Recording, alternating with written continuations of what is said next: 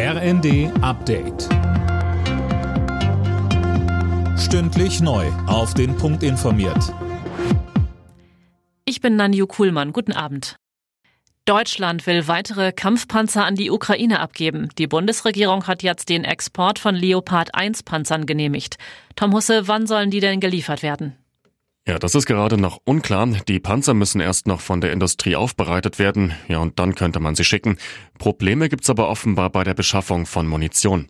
Bereits letzte Woche hatte die Bundesregierung die Lieferung von Leopard 2 Kampfpanzern an die Ukraine beschlossen und auch anderen Staaten erlaubt, solche Panzer aus deutscher Produktion abzugeben.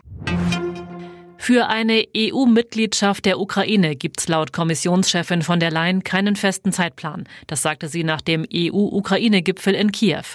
Die EU will die Ukraine angesichts russischer Angriffe aber weiter unterstützen, auch mit weiteren Sanktionen gegen Russland.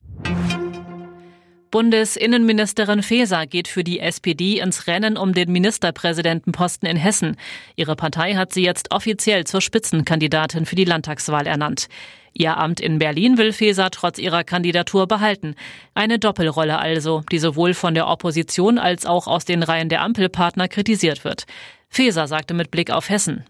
Ich möchte gerne, dass dieses Bundesland moderner, stärker und sozialer gestaltet wird. Deswegen trete ich an. Für mich ist Hessen Herzensangelegenheit.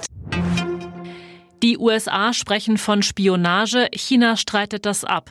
Im Nordwesten der USA ist ein Ballon gesichtet worden. Das Pentagon geht davon aus, dass China damit Atomwaffenstützpunkte auskundschaften wollte. Aus Peking heißt es, ein ziviles Luftschiff sei durch Wind vom Kurs abgekommen. Alle Nachrichten auf rnd.de